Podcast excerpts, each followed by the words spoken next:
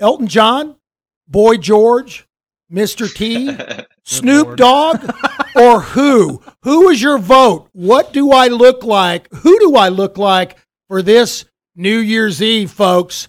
2022. Am I on yet? We really go all out. don't we? Dodd, Dodd, we got the 2020. We're going into 2023. My gosh. This is your money radio final edition for 2022. and uh, well, listen, we invite to bring every. We want to bring everybody on the tent. Uh, Yeah. uh, onto the tent. Uh, This, this, I got to get rid of that. Yeah, that that's thing's fair. not working. Anyway, you, you know it's 2023. Yeah, that's right. But I do like the hat. What do you think about the, The top hat? It's got the lights. It's like pleather. It's it's. I mean, I'm telling you, it's and uh, actually it can actually. Dan, the more you can, the more you can cover your head and face, the better you look. Oh, Don, Don, that's so Oh. wrong. That's Oh. Uh oh. I think I just broke my glasses. I Ah, think they're all made in China. yeah. Well, I There we go. They work. They Wearing work. double glasses is a challenge. All right, folks. Well, you, you got to see it. All Yeah. right. That's what I'm going to be wearing New Year's Eve. I love it. Make my daughter happy. The hat kind of works, honestly. You can. You, I like. wear I really show. like the hat. Yeah, the, hat ain't- is really. Is it flashing now? Yes, it's just flashing. All right. Yeah. Anyway, folks, welcome to Your Money Radio, the final edition 2022 on it's actually not New Year's Eve, it's actually the 30th. Tomorrow's the 31st, Saturday, but is the last trading day of the year. And boy, it was an ugly year. And it looks like the S&P, well, I don't know, it depends on where we close, but we're very close to quote bear market territory year to date. So, classical definition of a bear market is 20% or more. We've already been in a bear market, came out of it, went back, you know, a few times back and forth. Sure. But now we're right right near that 20% cusp. Uh, we had a good day yesterday, probably brought us just a little bit out of it, but we'll talk about Don about that later. Uh, bonds were in a bear market. They were down 20%. And, you know, I've never thought about it. I wonder if the classical definition of a bear market for bonds is also 20% because 20% for bonds is, is a shellacking. Yeah. That's like 40% stocks. Man. That- they're not supposed to do that, No. right? So anyway, and so this year there really was was was nowhere to hide. And we've talked about on the show how I personally think real estate's the next shoe to drop, and there's debates on whether that actually is going to happen or whether it's going to be shallow because of um, um, tight supply. The problem is if you can't afford a house, there's also no demand Mm. and interest rates have really, really hurt it. We may talk about that a little bit later. I've actually got some clients that are heavy in the real estate dis- business, Yeah. and they said deals are, are only the only deals that are coming across the table right now are cash deals. The financing deals, they're gone. Anyway, we're going to get right into the show, folks. So I'm looking and I'm looking at all these articles. By the way, we have show note articles Yes.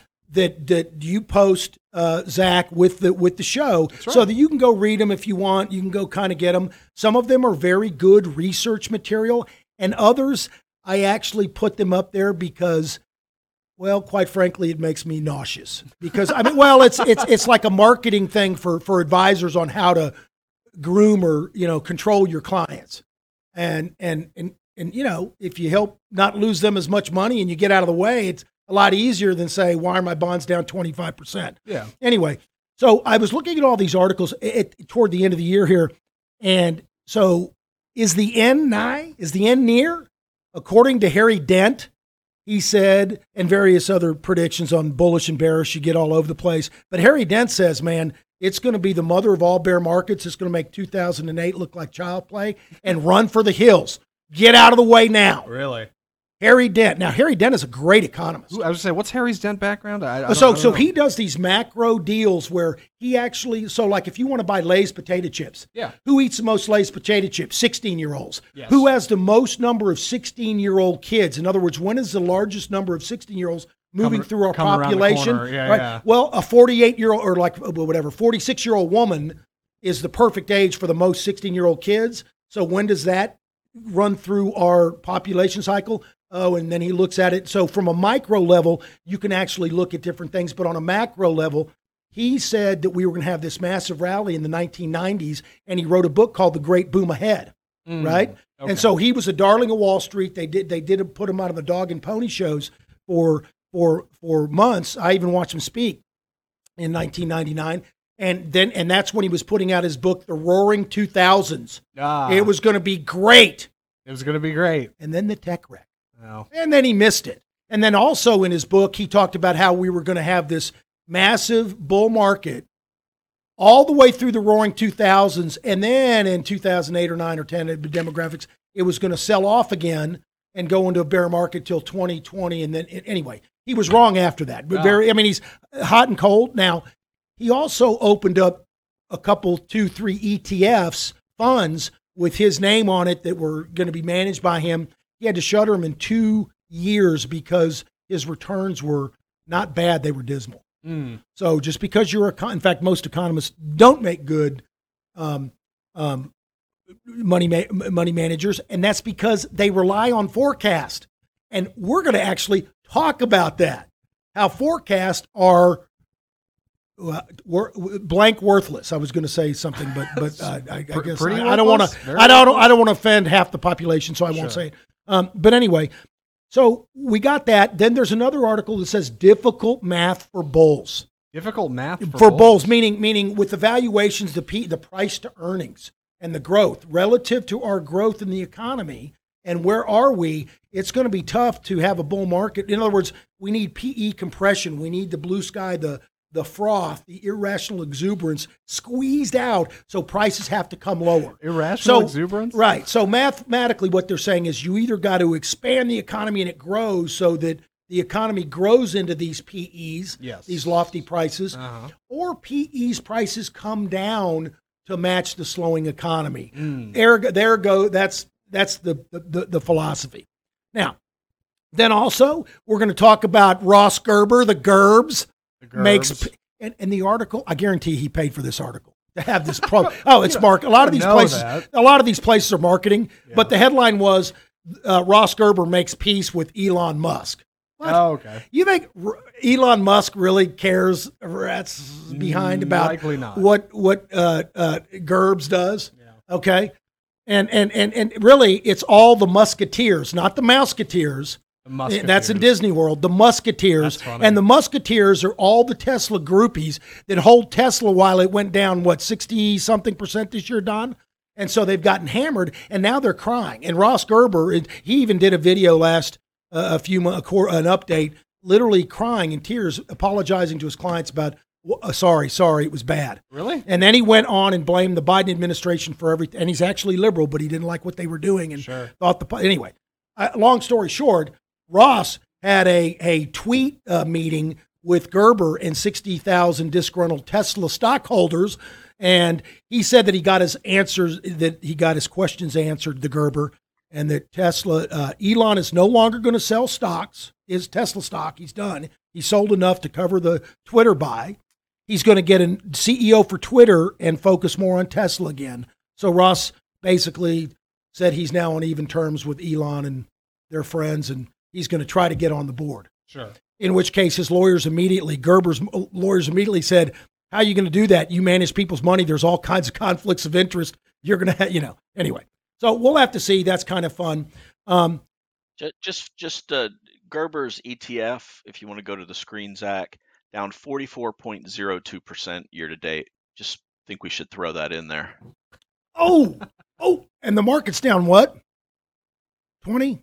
rounding 18 S&P? Uh, the market is currently down 18, uh, 19 and change. 19 and change. So if we go down enough, we could hit bear market for the year. If we break that 20, I guarantee you the market makers are not going to let it go below 20. That's my prediction right here. I think by the end of the day, we might be like 19.8. If it goes to 20, 20.1, 20.2, you will see some buying just to bring it, above the 20 so they can say we well, ended the Dan, interesting interesting you should bring that up. Now, if we use government statistics which round to the tenth of a percent. Now, how much shenanigans do you think go on with that uh 0.4, 0.5, 0.6 to get the rounding to the proper tenth that you want to.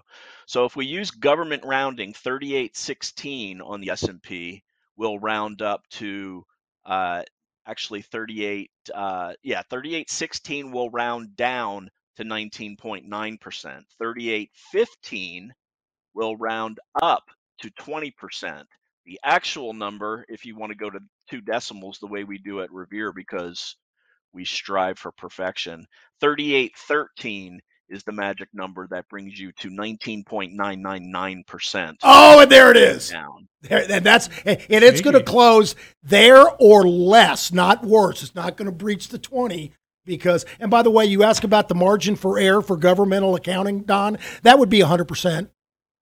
The variance, the standard deviation, margin for error, well, the whole thing could be wrong.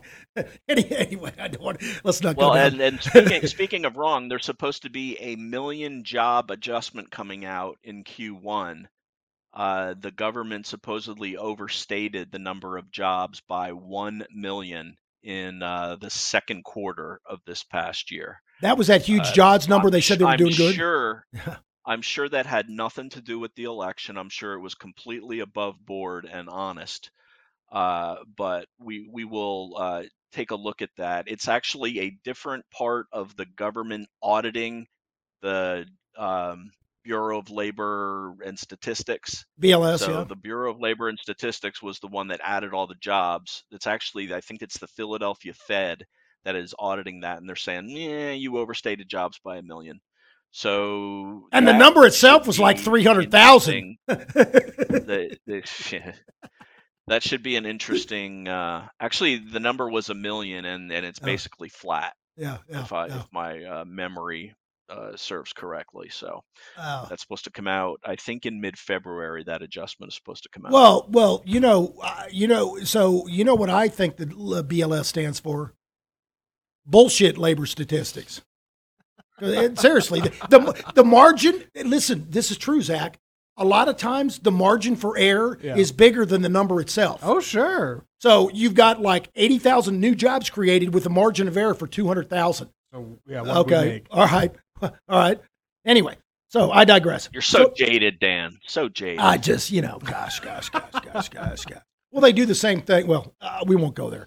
All right. So now here, now we're uh, very quickly. I'm just going to do a very quick drive by on just the highlights. So because they did pass the Secure Act, the new Secure Act, it's supposed to make us all secure. Okay. Just like the Inflation Reduction Act is going to kill inflation. Not, they're going to kill inflation by spending even more money because they're economists like uh, Harry Dent.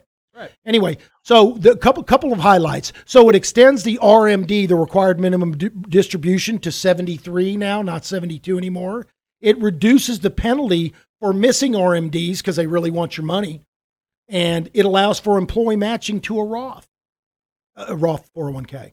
Okay, it increased the t- retirement catch-up provisions um, uh, for those ages 60 to 63. Woohoo! All right, there's a narrow swath right there. Three people. that's not, that's oh, you're almost you're about to retire next year. We'll let you put in an extra couple sure, thousand. Thanks. Yeah. Okay. It allows for 529 uh, to a Roth IRA rollover in 2024. It actually creates Roth, SEP, and simple IRA options um, um, also, and it allows for a $50,000 IRA charitable rollover uh, uh, or gift annuity, and that gets a little complicated. We don't talk about that, but but any of those any of those ideas or planning, if you want to talk about that, call me and I'll, I'll be happy to go over any of those things with you. I don't want to grind the show to a halt by talking about that because we want to focus on the markets. But let's get back to the forecast because here is what's going on. Everybody because it's year end, it's the end of the year, all the broker dealers are coming out with their forecast for 2023 and what you need to do to prepare and get ready. Okay? And by the way, one of the other articles was a the 60/40 portfolio is poised is poised to outperform over the next 10 years. Really? Well, yeah, they went down 30% this year. So, yeah, you're bottoming somewhere. I mean, so we're either bottoming now and establishing a bottom, or we've got a third leg down to go even further. But if that happens, that most likely will happen in the next three to six months. Happen pretty, you know, pretty quickly. We're in a bear market.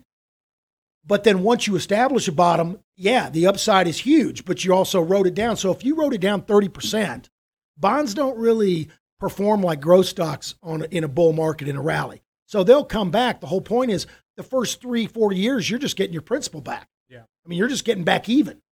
So you, you, you, yes, it may be ready to outperform, but that's because you also took a slacking. Some of these growth stocks, or that's like saying, well, Tesla's poised to outperform. the next couple years, yeah, you're down 72% or whatever it is. It's a huge number. Okay. Anyway, that's why Gerbs is crying. Mm. Um, uh, it's like uh, the the uh, Prince song "When Doves Cry," when yeah, Gerbs yeah. cries, when Gerbs cries. All right. Anyway, so sorry, I couldn't help it. I just watch him, and I just when I see him on CNBC. Anyway, a couple of the a couple of those articles I was talking about, valuation math suggests difficult markets in 2023. Crash of a lifetime. Harry Dent, who's a coin toss, right or wrong. Uh, earnings could dip to 2008 levels. Morgan Stanley. By the way, Morgan Stanley, where, where were they? Morgan Stanley, where are they? Where are they? They actually predicted, Morgan Stanley predicted that the market was going to be at 4,400 by this year, today. Okay. Don, where's the S&P right now? Is it 4,400?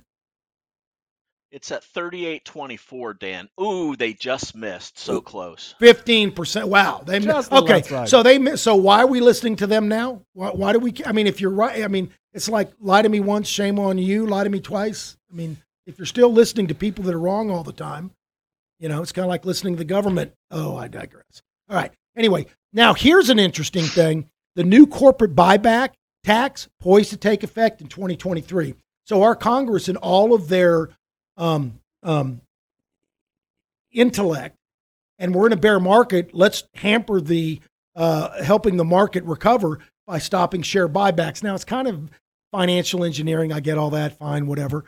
But now they're imposing a one percent buyback t- tax on stock. So if a company wants to buy back its shares, it's got to pay one percent. So if it's hundred million dollars, they get to pay a million dollars to Uncle Sam. Is one percent a deal killer? No and I think guys will still do it if they can still get their bump, make, pump that stock up to hit their bonus, right? Because sure. they got to hit those levels. But I've never seen a tax that stays at one. Per, all these sales, all these different taxes like that, ad valorem sales tax, whatever. They add a half a penny and let's on a, a 25 cents. It's like the gas tax. They keep adding a little bit, a little bit. So it's 1% now for 2023 mark my words, that's going to continue to go up. Mm. But that is bullet bearish. That doesn't help because it puts a friction on stock buybacks. Now, on the bullish side, investing in the collision of two energy megatrends, and we've talked about that a little bit on air, a new group of super stocks is emerging. Those are mostly semiconductors in that article.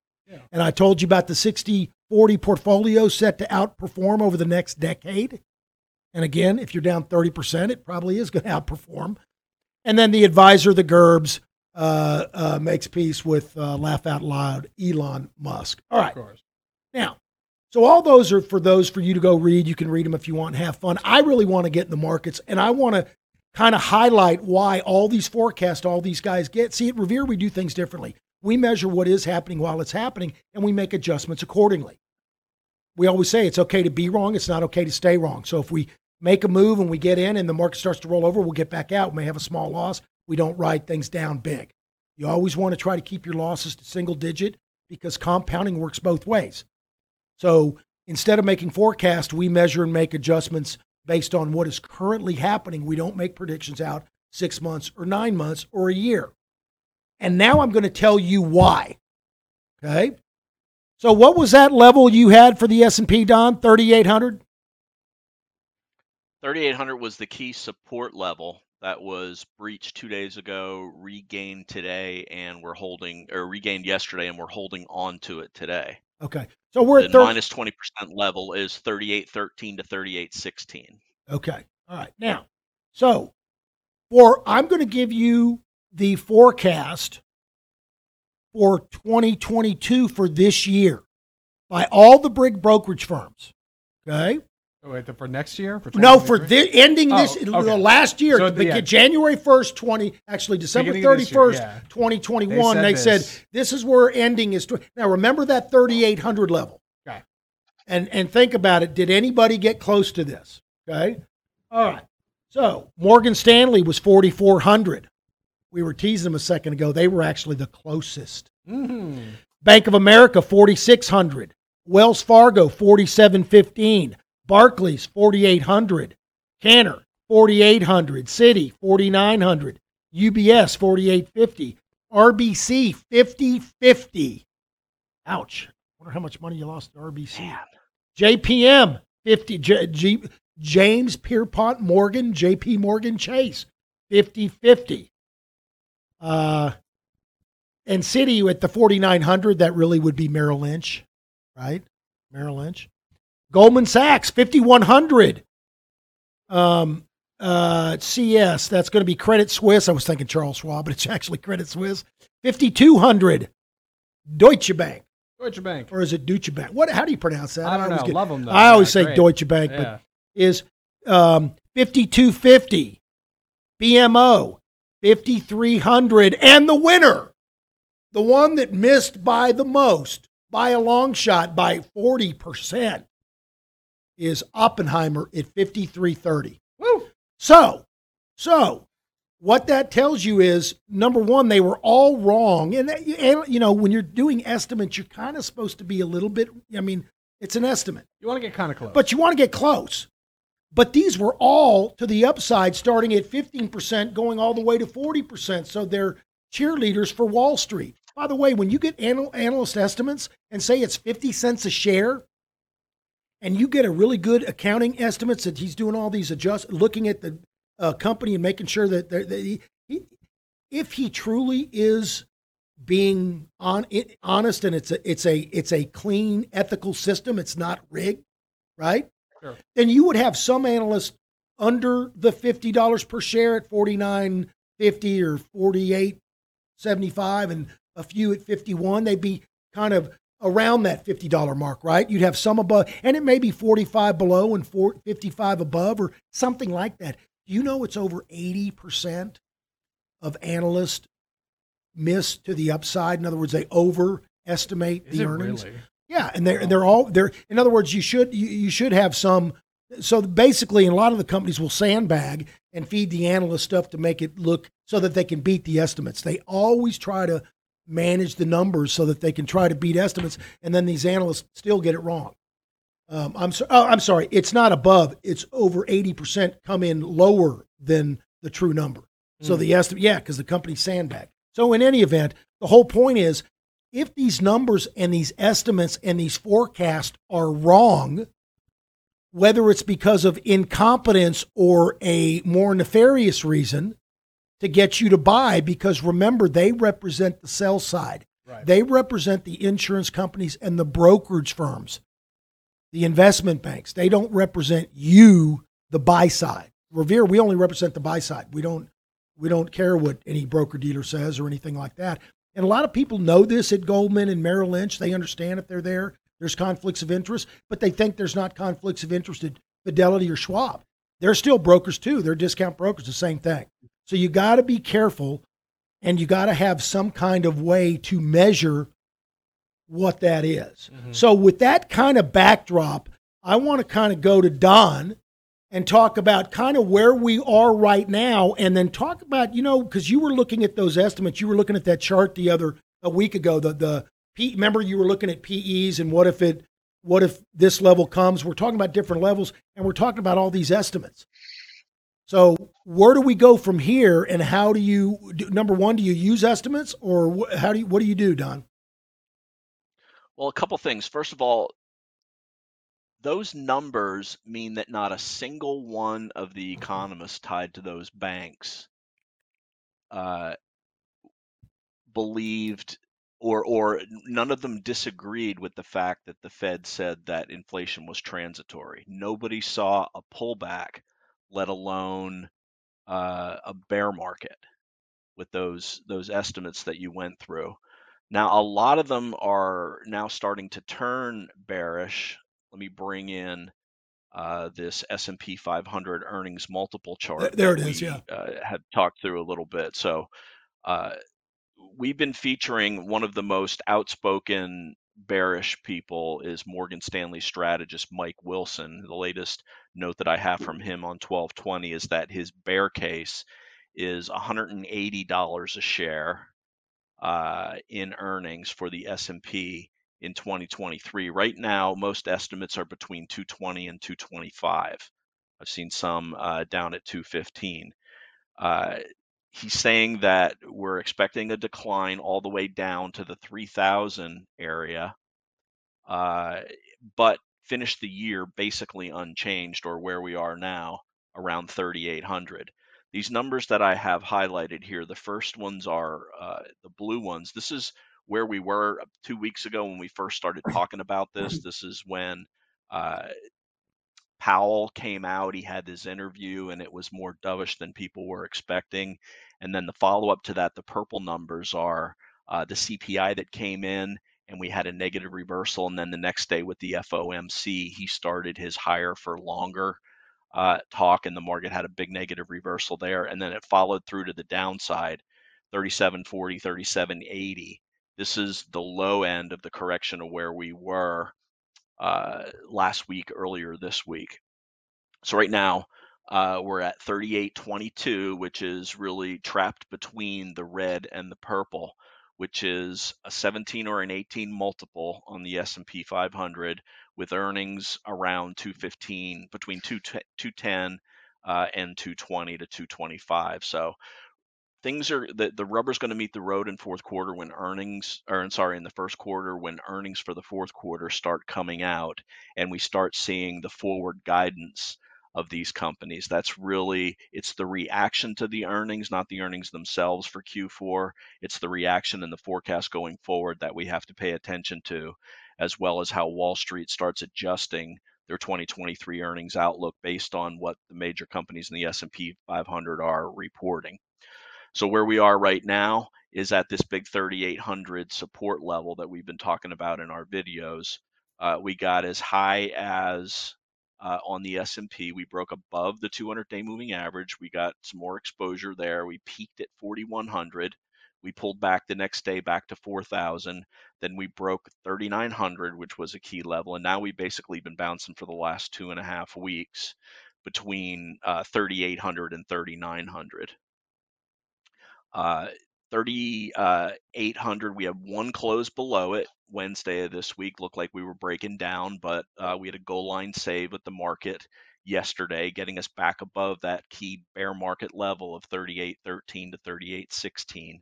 And now we're just consolidating right around that level today. An inside day relative to Thursday, which means the high is below the prior day's high and the low is above the prior day's low. You can kind of see on this chart here how uh, 3850-ish is a very key resistance level. We ran into that for four and a half hours yesterday and couldn't sustain above it. We closed at 39, 38.49, then had the overnight gap down.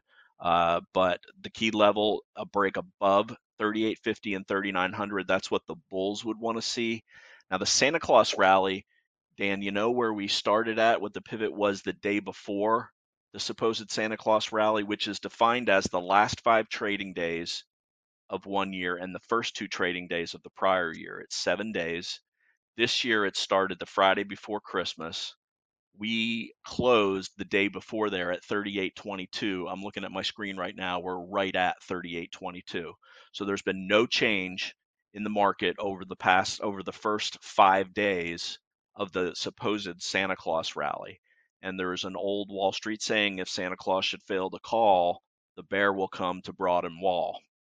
So we've got to see what happens the first two uh, d- trading days of the next year to see how that how that wraps up the Santa Claus rally.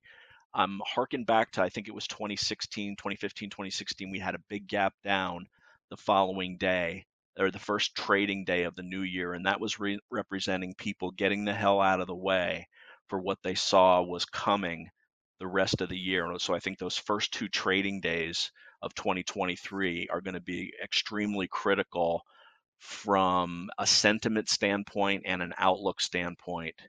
Uh, there are fund flows coming in those first two days from people with their year end 401k, for people that just funded uh, their IRAs at the end of the year, the last week of the year. So typically, the big fund flows make those two days one of the two of the most bullish days of the year. Those are the first two trading days in January. Uh, so I think that what they look at, what they look like, is going to be extremely critical uh, going into for the outlook for January and the rest of the year. One thing to note is that the first two uh, uh, hold on a second. Let me get something right. up here. Let's bring up, uh, let's go to the end of January of this year just to see how we started off last year's uh, Santa Claus rally. We had a very strong rally the last week in 2021 leading into 2022. We followed that up the first uh, trading day of the year this year, up 0.64%. The next day, we put in the top for the year at 48.19 reversed to close lower, and that was it. We sold off from there. That was so those first two days of the year represented the high of the entire year for 2022. Uh, we'll be paying a lot of attention to what goes on the first two days of the year in 2023 to see how uh, Wall Street, when everybody comes back from vacation, to see how their outlook is going to impact their positioning in stocks throughout January and into February. Uh, no, that's a good point. Uh, there's another saying also is so goes January, so goes the year. So normally January is a pretty very good, b- b- very good indicator. Um, now, trivia question for uh, uh, Michael, and then Connor. By the way, we need to introduce Connor. We've got a so Ted is actually sick today. He's got a uh, flu or sore throat or something. So, but we've actually got the Florida flu. He's got the what? The Florida flu. He's visiting Florida on The- vacation. the Florida and, uh, flu. He caught the Florida flu while he was down here. Bummer, dude. Bummer. But anyway, so we have a new intern, a new addition to the Revere team, Connor. Connor, how are you? Can you hear me? I can. Thanks, Dan. Doing Okay. well yourself. I'm doing well. So I've got a question for you first to see if you can answer it. And if you can't, I'm going to go to Michael. No Googling, guys. You can't Google. So do you know why Wall Street is named Wall Street?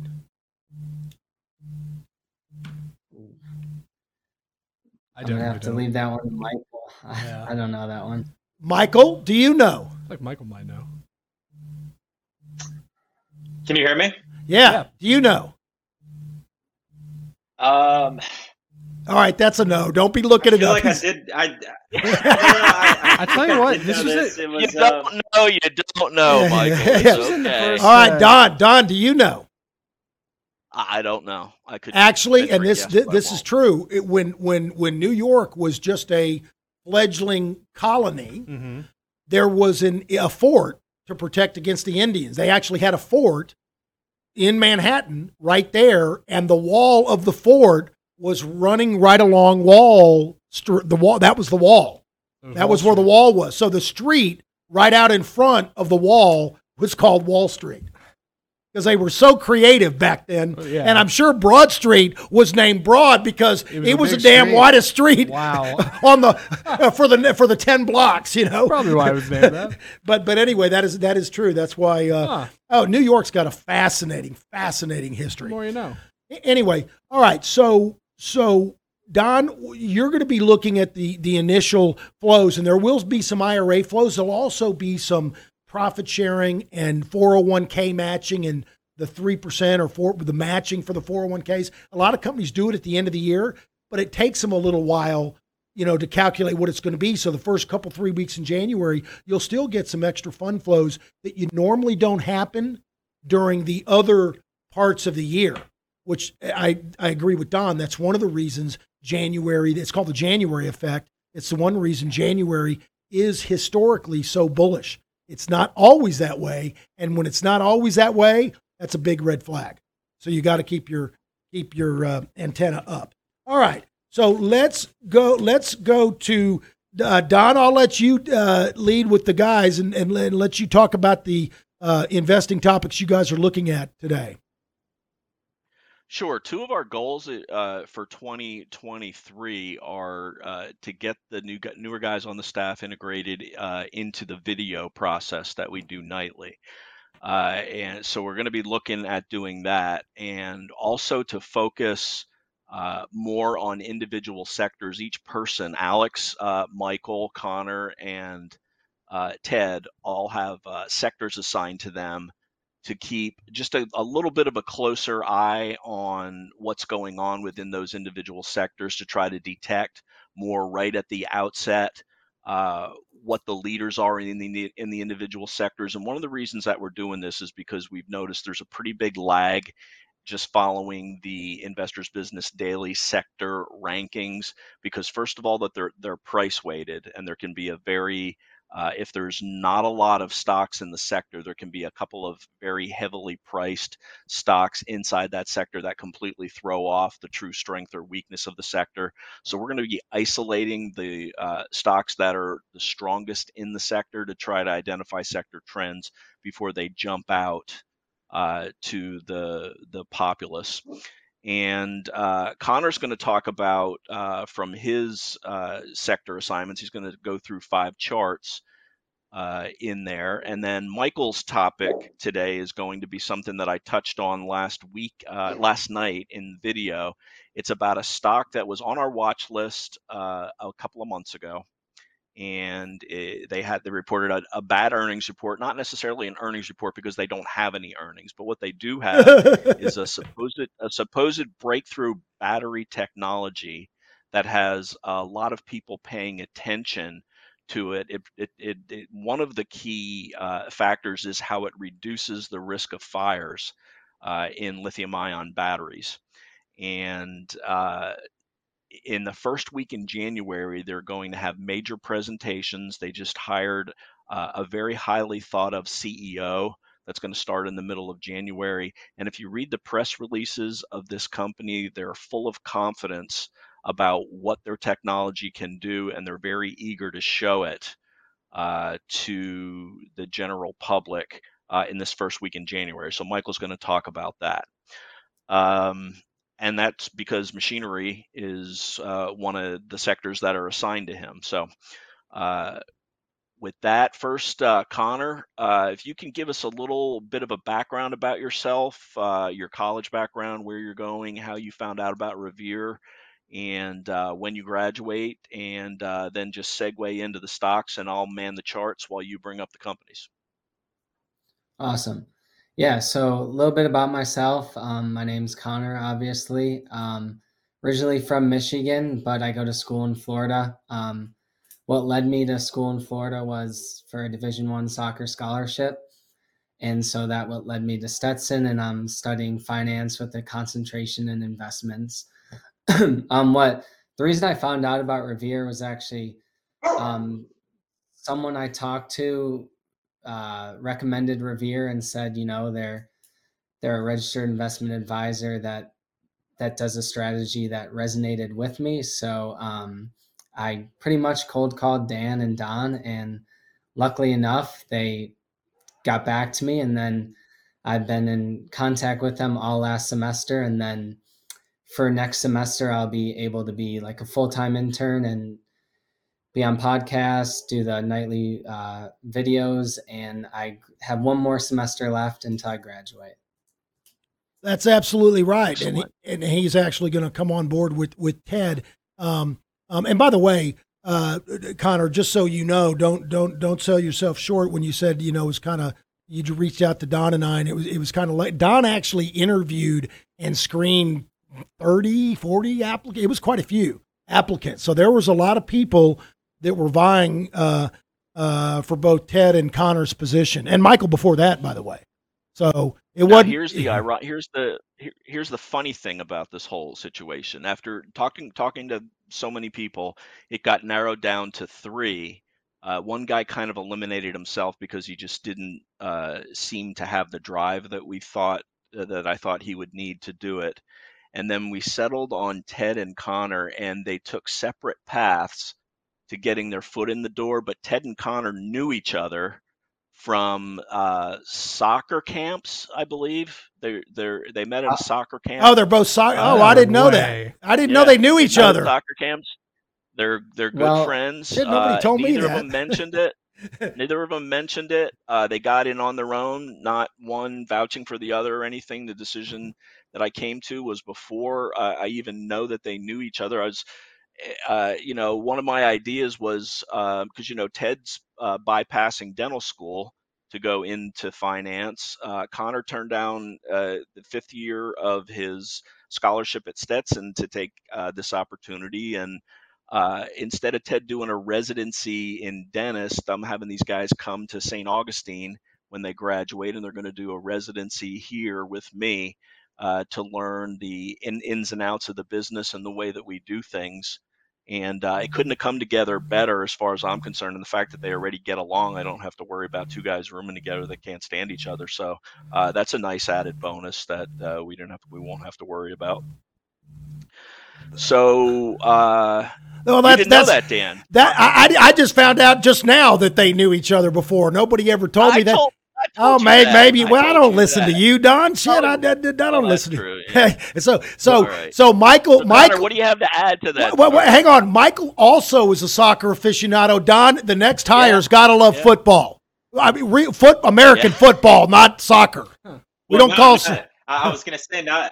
Now that there's three of us that are big soccer guys, it's it's time that we start calling soccer football and we can call football. Wow. No, no, I'd no, have no, no. votes, never, never, never happened here. Yeah, to actually, have ya. I don't Jay, know. Majority rules. hey, but but but Hey, li- listen though.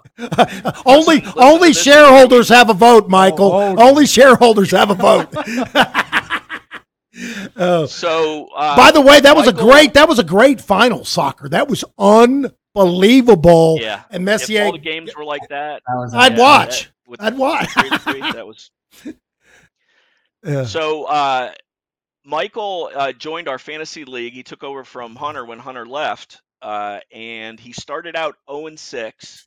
Was in by far in last place in the league, but stuck with it. Made some changes, hit the waiver wire, stuck with his guys, and he ended up winning seven of his next eight games.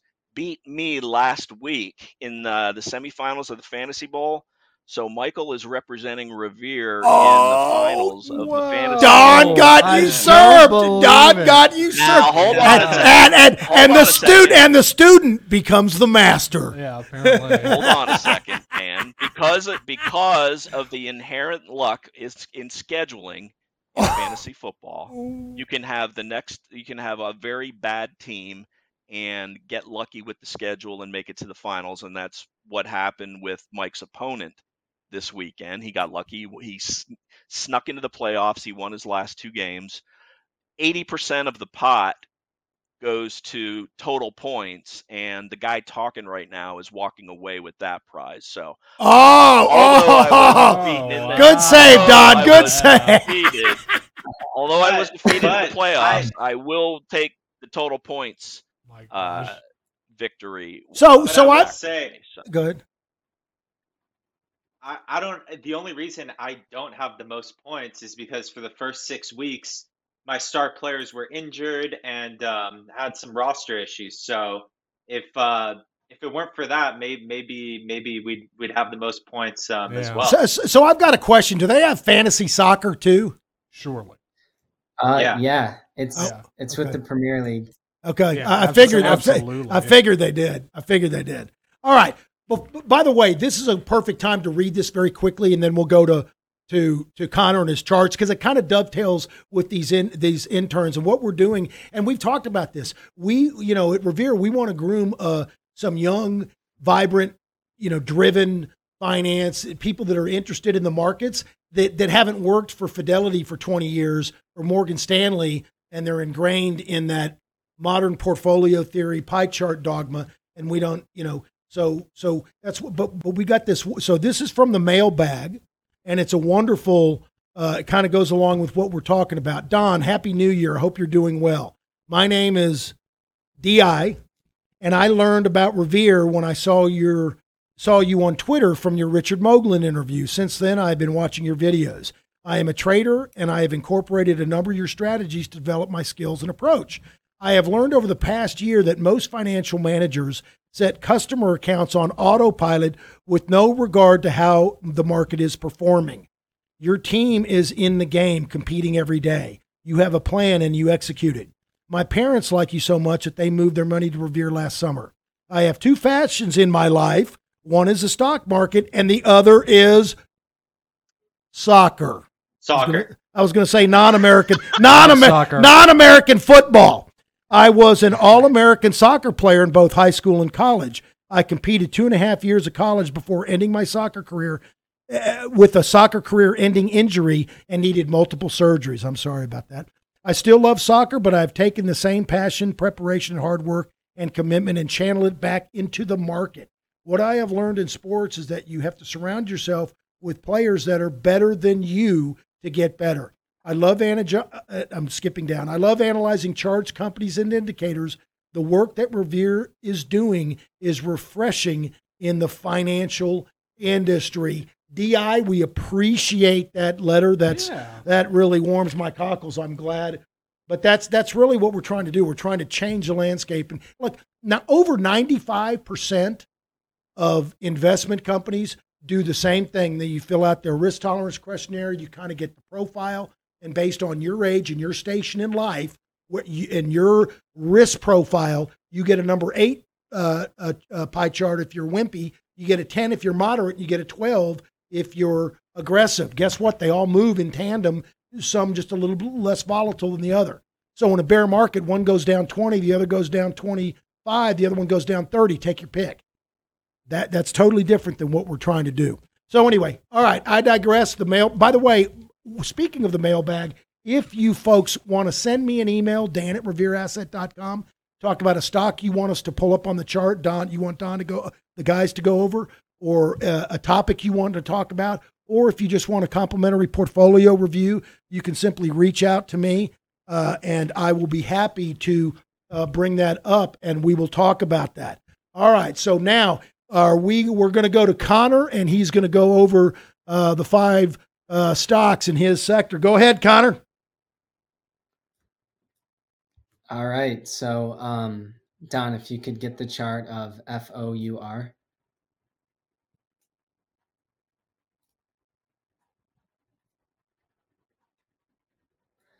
Yeah, so this is the first name that came up when I was scanning, and basically it provides integrated payment processing and technology solutions. And what I liked about this was, you know, the grow- growing earnings and sales. And from a technical standpoint, I mean, it's trading above all the key moving averages, and it, you know, it just came out of this small little pivot over 55.29, and as you can see, it got taken down a little bit, which just shows. I mean, this market's been tough, and and breakouts are hard to stick, but something definitely to keep on watch as it's building out this nice base. Um, the next one is CROX, Don, if you could pull that up.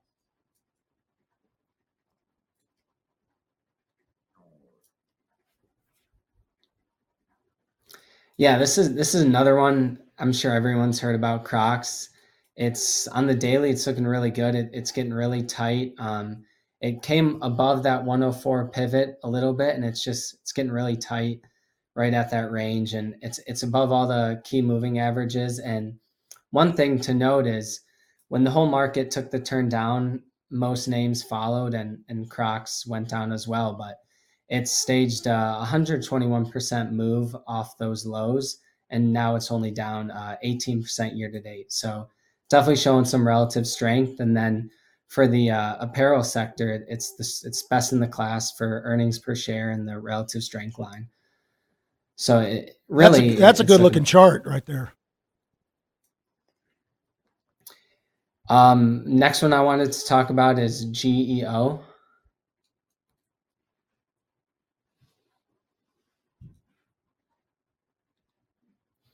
Yeah, so this name, um, this was about the best looking REIT I could find, a real estate investment trust. Um, so, what this company does is they invest in private prisons, mental health facilities, and detention centers. Um, they're, they're raising guidance, sales, and earnings, and it, it had a nice run up to that 12, and now it's kind of curling off the shorter term moving averages and, and really getting tight around that area. Um, another thing to note is it, it's up 40 percent year to date. So looking ahead into 2023, um, there's a lot of recession fears and just a lot of economic uncertainty. So how this performed this year, it, it could be a, a good name to own if you know the recession comes along and more uh, economic uncertainty comes. Um, my next one is Cell. C E L H.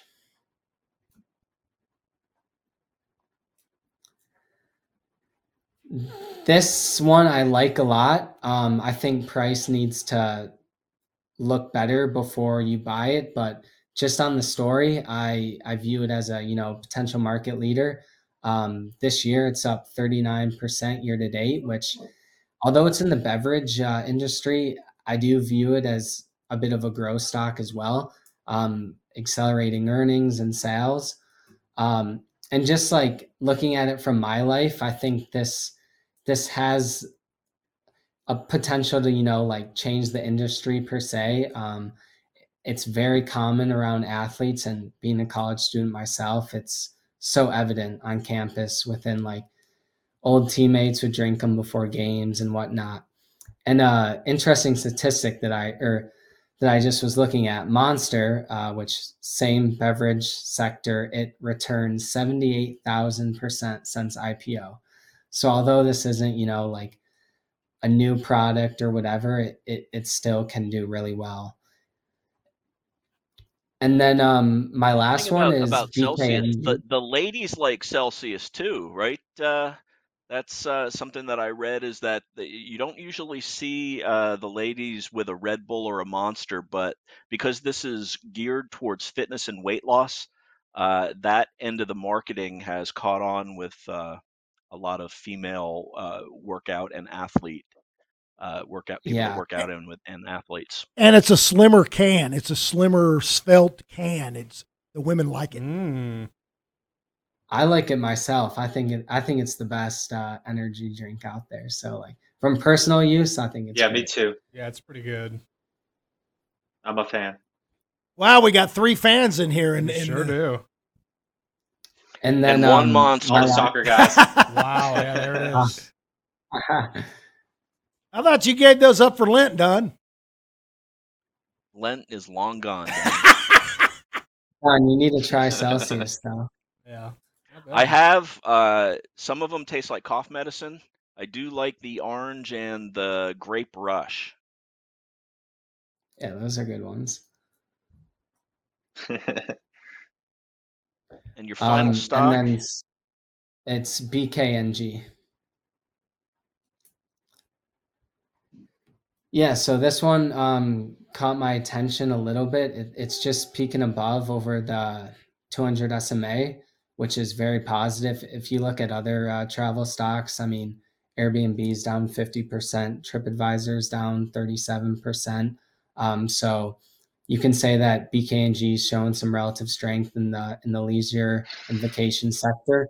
Um, I think there's a couple ways this could play out. Um, you know, if there's more COVID lockdowns, more viruses, then clearly it'd be negative for you know the travel sector and these individual names. But if you know all the pent up demand to travel and get out of the house and go places, then you know this could be positive for BKNG and I like to see that the price is lining up, getting over the 200 SMA.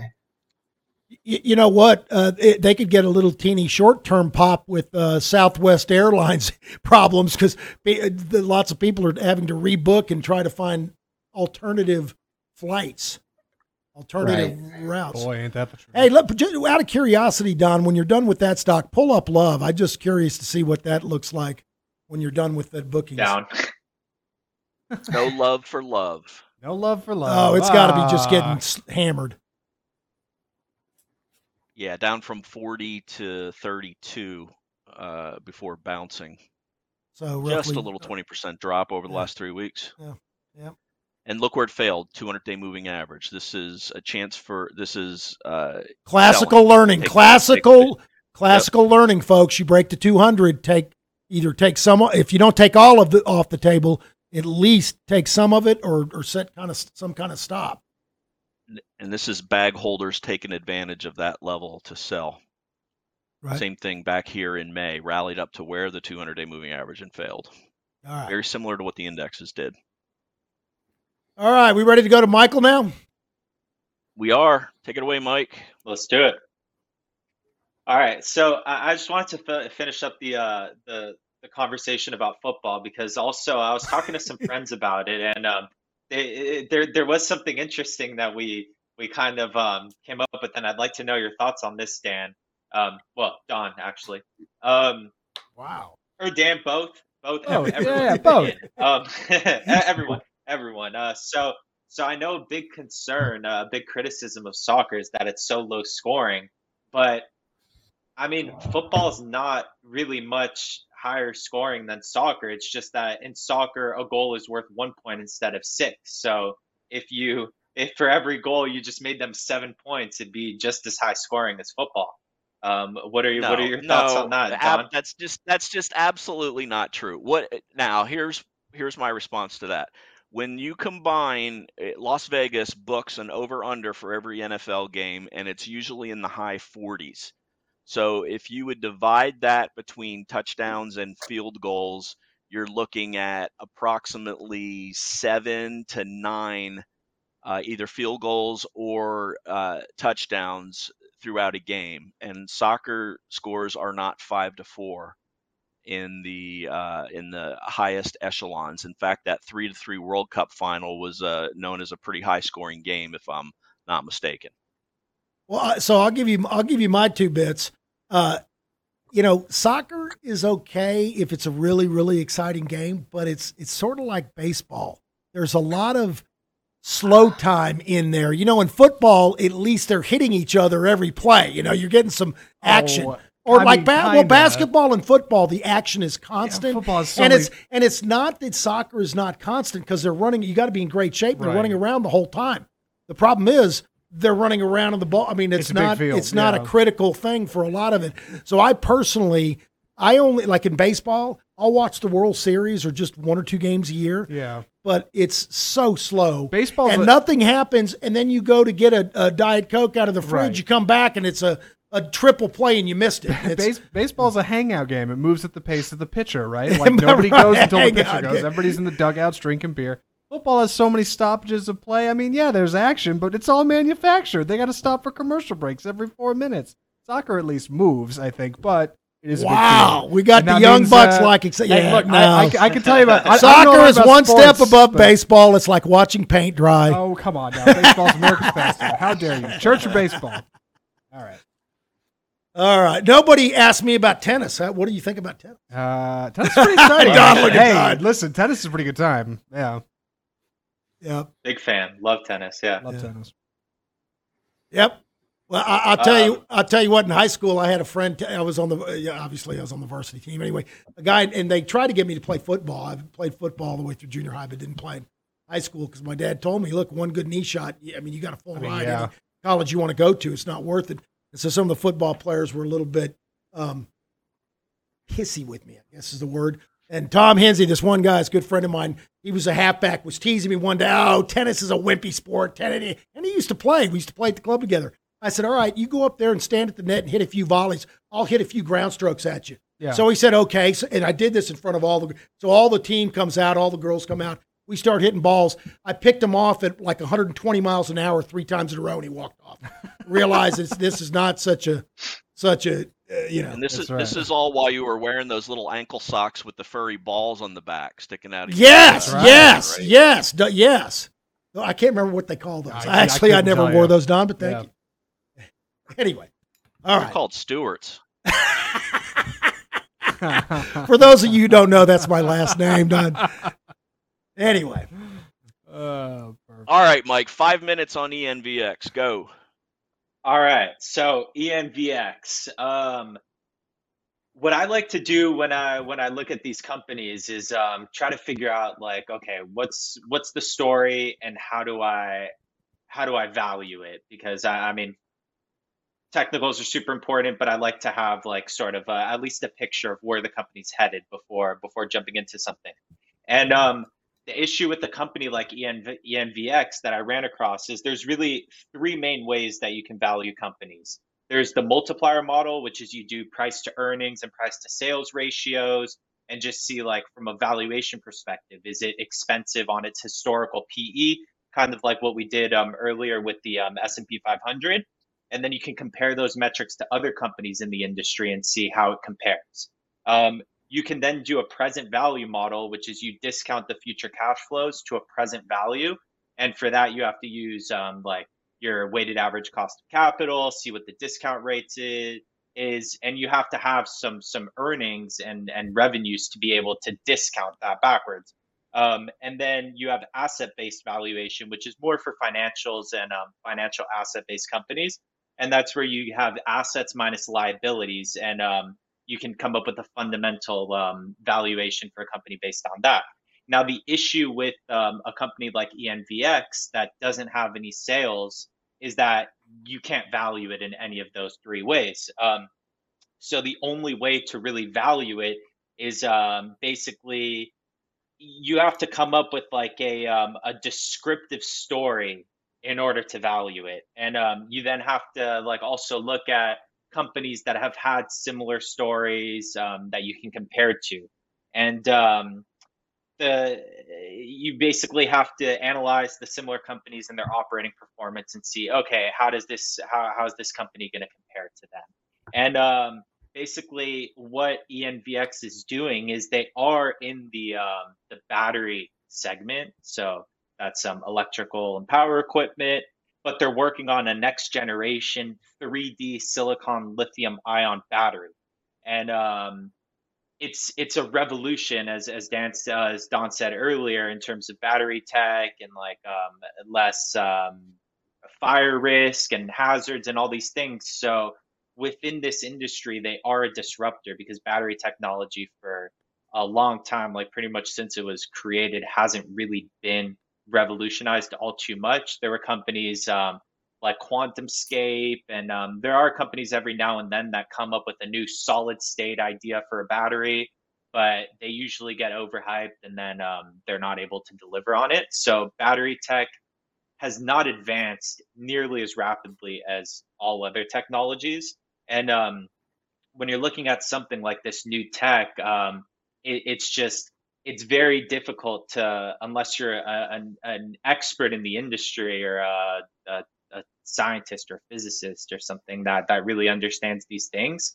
Um, as just a normal guy like me, it's it's hard to or impossible. I I couldn't tell you if um, this technology is good or bad, but that's why they're having these presentations. They'll pitch it to investors. They'll see. Um, supposedly what they have is really good. I'm not doubting the company in any way. I just it's too early for me to tell, and they don't have the sales yet to to prove anything. So we've got to wait and see that.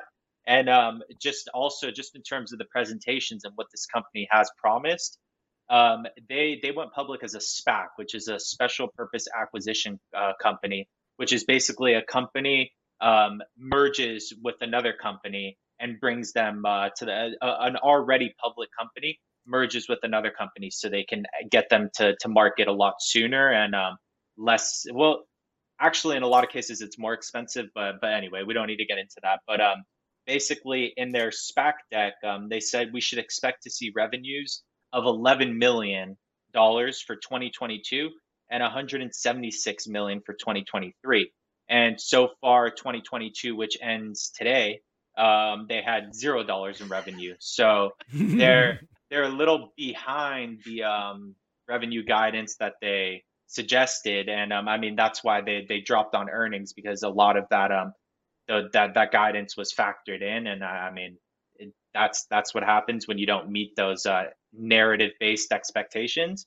And then something else that I looked into as well that I would be um, weary of is that they um, the way that they're funding their operations is through issuing issuing stock, and they've got a lot of um, as well as stock, they've got a lot of uh, convertible warrants outstanding, and it looks like um, a lot of those warrants are are executed, which is basically it's very similar to an option. Um, they they have a, a set strike price, so when the stock rises, however much above that level, the investors that are holding on to these warrants can exercise them and then sell the shares into the market at whatever price it is. So they buy them at a discount and they sell in the in the market, and that's um that's been been weighing on the company as well. So I would dilutive. say unless, yeah, it's unless dilutive. you're yeah, it's, it, it's dilutive. So I would say unless you're an expert and really understand the the industry, you, you can only really go um, based off of off of technicals on this. And um, and and yeah, it's it's um, we'll we'll see what happens. I mean, it, it, it the company's also valued at two billion dollars, so it's not it's not cheap by any means. Um, even if they do start ramping up sales and have great earnings, it, will still take some time to justify um, a two billion dollar valuation. So it, it could be the future. It it may be the next big thing, but it's um, it's just it's it's too early for for me to tell at least, and um, that's that's kind of um how I'd be looking at it. But you're looking for the new N. That's the potential company with the N, Right. the new early, early, Yeah, early out of the gate. And by the way, I will reach out. We've got a couple clients that are former, te- they're experts in the electric space. In fact, electric batteries. That's what they. Spe- they're some of the premier engineers in the world. I'll reach out and see what they their thoughts on on this technology because I'm sure one guy for sure keeps up with this. He's in. He's working on a private equity uh, pr- battery company, another different one at the same time. So he's working in that same space, and it's highly competitive, highly competitive. So whoever wins that, it's gonna it's gonna be a big winner. So, Don, what do you have in closing? What would you think we need to? You want to say anything in closing? You just got to be ready. What would be watching the first two days of January at the gate? Well, I can I can say that in the last 10 minutes we dropped 15 points in the S&P 500. We're now at 3805, which is below that 20% threshold of 3813 to 3816. So I'll have to see how the rest of the day goes. Um, we are uh, our exposure to the market is the equivalent of 15% of the risk of the S&P 500. We got a few longs. Uh, we've got some shorts offsetting them. Uh, but the fact is that we are a fact-based company, and the fact is that the major indexes indexes are trending, with the exception of the Dow, below all their key moving averages, and the Dow is holding on uh, by a thread to its 50-day moving average, still a few percent above the 200-day moving average, showing relative strength. But when the Dow shows relative strength, that typically means that it's the of the market's weaker. through a risk risk off posture. And uh, that's certainly the case of what we've seen with the NASDAQ 100 this year, with it being down nearly 40%. Uh, and uh, here's the NASDAQ 100 on a weekly chart. Uh, that's not a good looking weekly chart. In fact, if you look it up in the dictionary of downtrend, you just might find this picture there. Notice that black line, the 40 week, every time we touched it, we failed. And until that changes in the market, um, it's a stay away, avoid market. We're keeping our watch list updated. I'll update the 21 over 21 as long as there are at least 21 good growth stocks to be uh, to be addressed should the market turn and start to go higher. Uh, but as of right now, it is a risky market, and that's what we specialize in at Revere is distinguishing healthy markets from risky markets, and this is a risky market. and that's how you dial up and down risk. You do it with uh, doing those things. Now, so you and, and basically what Don's saying is, folks, if the Dow is the strongest relative to growth and innovation and technology, like Nasdaq stocks, that's not very bullish. That's a that's a that's a bad sign when defense is stronger than offense. That means you should be defensive. So if you're not defensive and you're down 25, 30%, you should ask your advisor why uh, uh, and potentially get a second opinion. Folks, listen, if you like what you heard, please tell a friend, tell a neighbor, send them to revereasset.com. They can just they can email any of us with questions, Dan at revereasset.com, Don at revereasset.com, Tim, Michael, and pretty soon Connor. Tim. Connor's- Tim, I'm sorry. Uh, Ted. Ted, Ted, Ted. Ted, sorry, I get going, man. It's it's hard to, you know, I old know. dog, That's old dog. Yeah, yeah, old yeah. dog, and new tricks. It's Yeah. tough. Anyway, I guess fo- you did not make that list on the index card and put it next to the monitor for this show, did you, Dan? I did, I I did. I think bad, bad Dan. The bad Dan. custodial staff must have used God, and it was it going up. so yeah, it was smooth. in here for it was weeks. going so Yeah, smooth yeah, till the very end, and then we cut off the rails on the outro. All right, anyway, but li- like, like I said, folks, it's raw here. We give you the data, the real stuff. We're not polished. We're not a groomed professional show done in some huge ivory tower studio, giving you forecast 12 months out that never come That true. Horrifically incorrect. If you want that, if you want the, the Morgan Stanley polished diamond pinky ring, uh, three piece suit and a tie with a with a tie pin, a diamond tie pin, we're probably not your firm. But if you want to protect the downside and have some downside protection and have rules based so you don't go through these big roller coaster rides, then maybe you ought to check us out. Anyway, you can go to revereasset.com, go up to the top right hand corner, and hit subscribe. And you will get Don's daily market insight video every night the market's open. Soon the other guys are going to start contributing. And then this podcast delivered every, uh, it actually comes out Saturday morning. But, but, but if you go to our YouTube channel and just type, or just go to YouTube, type in Revere Asset, just Revere Asset, that's, it'll, our channel come up and you hit subscribe. As soon as Zach posts this, which right now it's what? It is 1230. 1230 almost uh, Central Time. It may be out on YouTube by 2 p.m. before the market even closes uh, if you're on our YouTube channel. Anyway, you can email me or any of us at our first name at revereasset.com and then and send us and, and, and ask us about a stock or if you want a complimentary portfolio review, we will help you in any way we can. You can always also call us at 855 Real Wealth. Folks, have a very happy and safe new year. Remember, New Year's Eve is amateur night. So you got to be real careful if you're going to go out and have fun. Don't drink and drive, take an Uber or take a designated driver. Folks, we'll talk to you next week in 2023 on your money because it's not how much you make in the markets, it's how much you can keep.